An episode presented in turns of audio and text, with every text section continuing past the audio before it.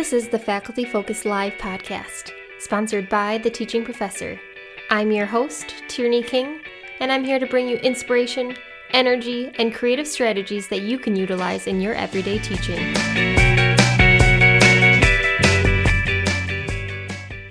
Today we have Judy Klimek with us, who's been teaching since 1988, first at Purdue University and now at Kansas State, where she's an associate professor in the Department of Anatomy and Physiology.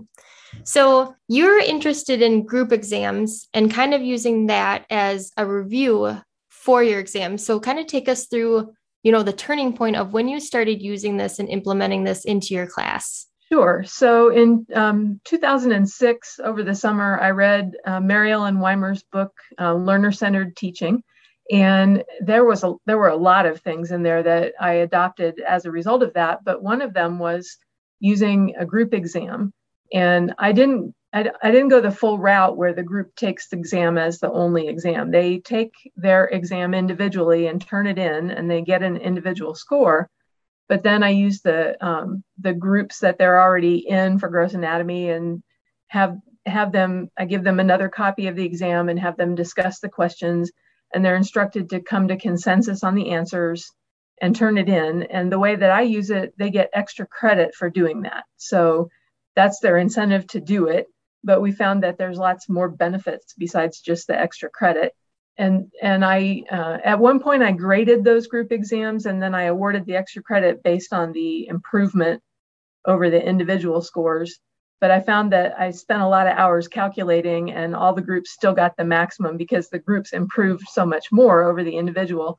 So I quit grading those. But I do ask the students to get an answer key after they do the group exam and grade their own exam and turn it in because I want them to know not only that they discuss the questions and they hopefully understand the answers, but I want them to know, you know, that their group did much better. And so um, they get extra credit based on taking part in the activity, but I do have a contingency that if students didn't get at least 70% on the individual exam, they need to meet with me before they get that extra credit. So they'll still get the extra credit, but I want to have a conversation with them about how they prepared for the exam and study methods and time management and all that kind of stuff. And one of the benefits that I found is that in the past, a lot of students who needed to talk with me wouldn't come and talk to me. Either wouldn't seek me out or even just outright ignore me if i said let's meet and talk about your exam. But now that they know they'll get those extra credit points if they come and talk to me they come and talk to me and a lot of them tell me that that was really a turning point for them when they had that discussion. So you use the group exam as a review of the actual individual exam. Take us through if and when you think a group exam could work in replace of an individual exam or if you think it might only work as a review or even a precursor to an exam. So I have used um, group exams in my courses in the past. I think there's there's positives and negatives um, because I feel like if they if the students know that the exam is going to be a group exam, there might there could be a tendency to just slide on the preparation and you know let the other group members do it. And so occasionally like I have I have a couple courses where we have quizzes in lab and every now and then I'll surprise them and say, okay, this will be a group quiz. And you know, then they're all very happy because usually when you've got four really intelligent people like veterinary students are, uh, you know, the group can get 100% pretty easily. So I don't, you know, we have we have accreditation standards and we need to be able to certify that the students have individually learned all the material. So I don't use group exams for actual assessment that much. I I use the group exam review as a way to extend the learning from the exam. So they've taken an exam, they're very motivated at that point to see what were the right answers and why were they the right answers. And uh, so I, I think it works very well. It's way superior to the types of exam reviews that I had done in the past where you know the next class session you the instructor puts the exam questions up and goes through okay this was that's boring but the group exam review is not boring at all because the students are arguing with each other and they're calling us over to ask questions and they want to know what was the reasoning behind it. And it's very, when I'm in the room when they're doing it, it's very loud and energetic. And it's it's like night and day compared to the typical exam review. And how do you kind of I guess maintain and manage, you know, that environment to make sure that it's engaging, to make sure it doesn't get too heated and everything, and that to kind of foster that learning experience for everyone. Well, I, I haven't found that to be a big problem. I do have some anecdotal evidence from some surveys that, you know, group conflict can be a problem, but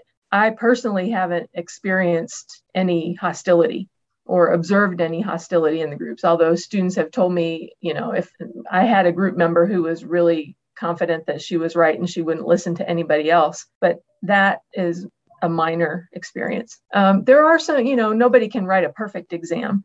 And there are sometimes when questions are bad. And I, I would say that's probably the most controversy. But that's good for us as instructors because if there's five groups all asking us about the same question and you know none of us got this right, what's right? Well, then we know that flags that question when we go back and look at the statistics of oh okay that was that was a bad question uh, we need to throw that out it also gives the students an opportunity to say why they thought it was a bad question and we can just announce on the spot question 12 we're going to be looking at that. We'll discuss it as instructors or we'll say question 12 we're going to accept two answers for that one.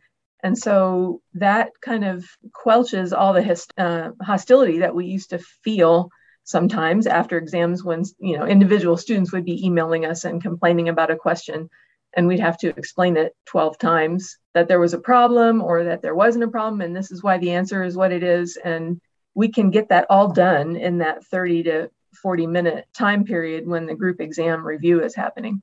So because my my point in the whole process is I want them to answer the questions individually, but then I want them to have an opportunity to go back and discuss those very same questions with their group and figure out what was right and what was wrong.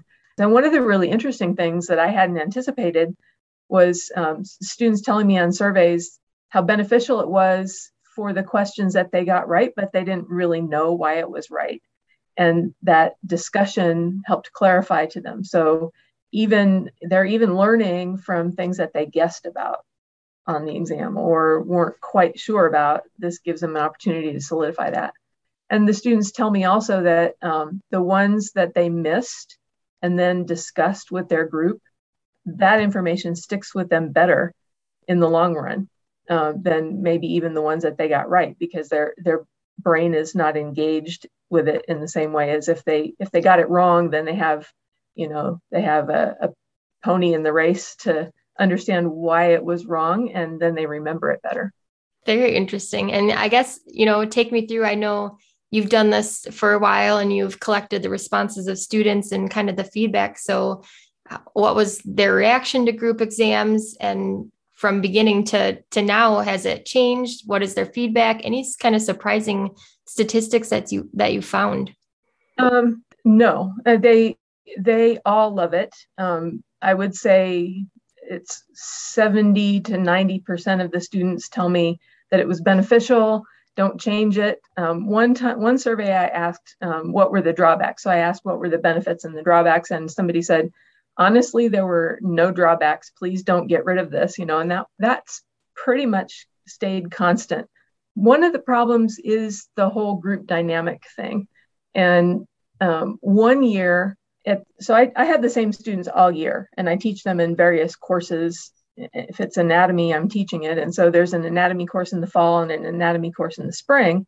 And we used it in the fall and i was getting some student comments just informally that there was some group conflict and some groups that didn't quite get along. And so I always changed their groups in the spring, but this one year I decided to um, change the groups for every exam.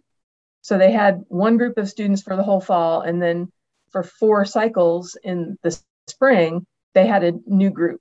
They did not like that. Even though there was some group conflict, they told me that it it takes a couple of cycles for them to feel comfortable with each other and to feel vulnerable enough to say, I got that one wrong, and to kind of expose themselves in that way. And then when they are thrown in with new people that they don't work with on a daily basis, and especially if you change it every time, they didn't have time to develop that trust. However, I still continue to change the students every spring semester I just leave it then. I, I put them in new groups for the spring and then I leave it that way for the whole semester because there is a there's a small minority of groups that just have conflict. And if they know, okay, in spring I'm going to get a new group, then that gives them something to look forward to. If they're in that group, you know, it's, I would say it's less than 10% of the groups that, you know, report that they have difficulty getting along, but at least they get to now work with some different people instead of the same people. That's, I think group conflict is one of the potential drawbacks. And then um, there, you know, for some, for most students, it decreases the exam stress. But there's a few students who say it in, increases the exam stress. It's minority. It's again like 15 to 20%. And I think that might be the students that are the poor performers and they're a little insecure about what they missed and you know kind of comparing themselves to other people. So i think it's important to keep that in mind that it might be a potential stressor and just to continue i just continually tell the students students love this. This these are the benefits that you're going to get. You know it, it'll help you remember. And for the most part everybody agrees with that. And then for people who are kind of interested in you know implementing group exams whether it's for after they take the exam if it's before they take the exam or if it's actually a substitute for the exam you know where should they start? Is there are there any suggestions you can offer to kind of kickstart implementing group exams into their class? Well i think um, so one of the things is that's important in the whole process and it's kind of hard to get groups to buy into this but the benefit is that they have to discuss it to the point that they reach consensus not take a vote. They want to discuss it so that they come to an answer that everybody can live with. But I think it's the default is let's take a vote on this. How many want answer A? And they'll just pick A if most of them want answer A. And then that means that the person who wanted to pick C doesn't really still understand why A is better. And so I think that's one of the things to emphasize is that if you're if they're going to use this process to coach the students to actually discuss the questions until everybody understands the questions. And then the way I use it it takes 30 to 45 minutes for it. Like our questions are usually 50 questions you know 40 to 50 questions. Some questions they're not going to discuss. I mean it's hard to get students to discuss a question when everybody picked b and that's the right answer. It's like okay let's move on to the next one.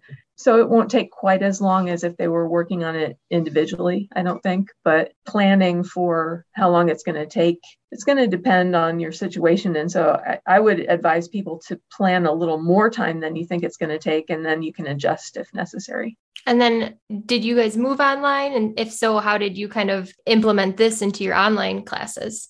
Yeah, that was challenging. So um, we used Zoom sessions. So we actually, I think we've done it two different ways. So in in one of my courses in the fall last year, I just randomly assigned them to Zoom breakout rooms, and so um, I had them just open a Word document and make a summary of the questions that they debated on and, and if there were any that they were confused about and submit that document instead of taking the exam again. Another person had the students do the group exam because we several of us do this now. I've I've kind of converted a few other faculty members, but another faculty member had the students do it as an outside of class time assignment. So whenever was convenient for their group, they would get together so I think it could work either way. That I didn't have anybody complaining about the random Zoom breakout rooms, and it, it was nice from the standpoint that it was during class time, so it wasn't expecting them to do it on their own time, which I think could be difficult. Our situation is a little unique because all of our students are together all day long for, you know, for four years. And so, um, if you're doing it in a in a main campus class where students are, you know, like this class is the only time they're together, it might be a little more difficult to expect the students to do it outside of class time. And then for you personally, I mean, I'm sure that you would rather implement this in person for a group exam, but you know, did you think it was still just as effective or maybe slightly not as effective or anything that you would change, you know, moving forward for this next semester? I don't think I would change anything other than that I do prefer it to be in person because I, but I've never I've never sat in in a Zoom session and observed how the students are doing it and I just see the end result which is you know a summary of their discussion. So they obviously discussed the questions but I don't I can't really say whether it was as good as in person. All I know is that it was very impressive and it is very impressive when they're all together and they're all discussing and you know they they obviously get really into it And then kind of lastly, I guess moving into the the next semester, there's, you know, a lot of hybrid and high flex going on for in-person and online.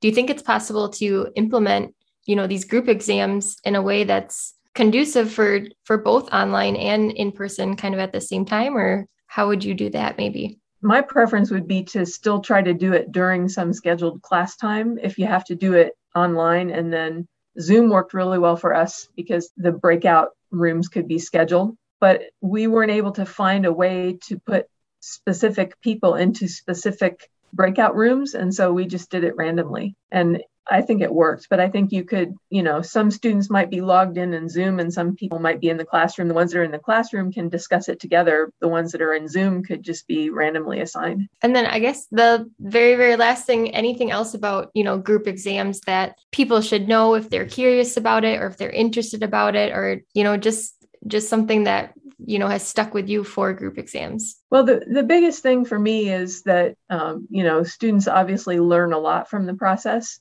and then I didn't go into it with the expectation of benefits to the instructors, but it really has been beneficial to hear students discussing the questions that I wrote and discussing, you know, maybe their misinterpretation or they just look at it a different way.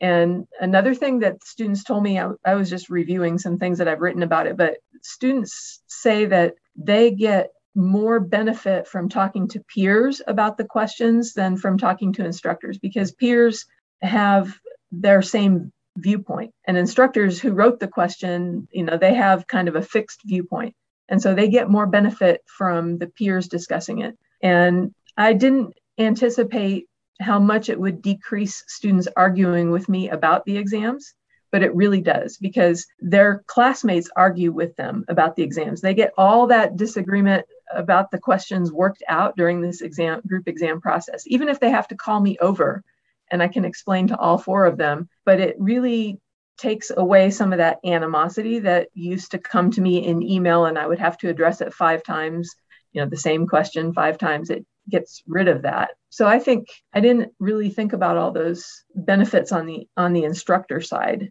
but it definitely is beneficial on the student side. And the, the biggest suggestion that the students have is get everybody to do this, please, because they experience instructors in the program who don't know about it and don't do it. And I had one, of my colleagues, I coordinated a course and I had a colleague who does not um, return his exams. And I did want to make sure I address that because I give my exams back and I let, I post them all. I let students use them for studying.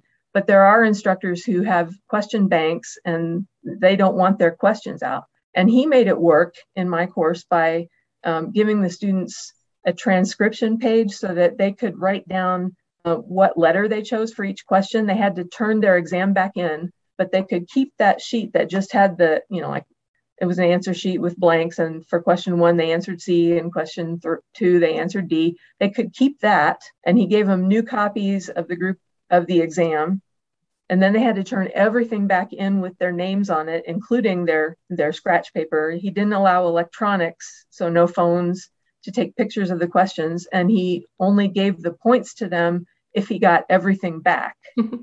And he got everything back and he looked at the item statistics for a couple years and there was no evidence that any of his questions had gotten out there. The statistics were stable. And so it can work even if you don't want students to have your questions. I don't care about that, but other people feel strongly that they don't want their questions to get out. Very cool. Thank you so much for being on our podcast today and kind of digging into the group exams. You're welcome. Whether you're driving to work or you just need a 15 minute think session, we hope the Faculty Focus Live podcast will inspire your teaching and offer ideas that you can integrate into your own course. For more information on the resources included in this episode, please check out the links provided in the episode description.